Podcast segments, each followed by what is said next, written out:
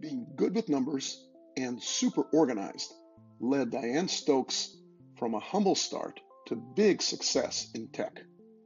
Listen to her inspiring story on angelinvestboston.com.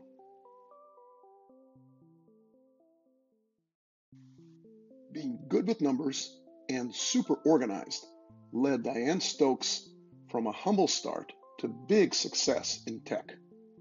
Listen to her inspiring story on angelinvestboston.com.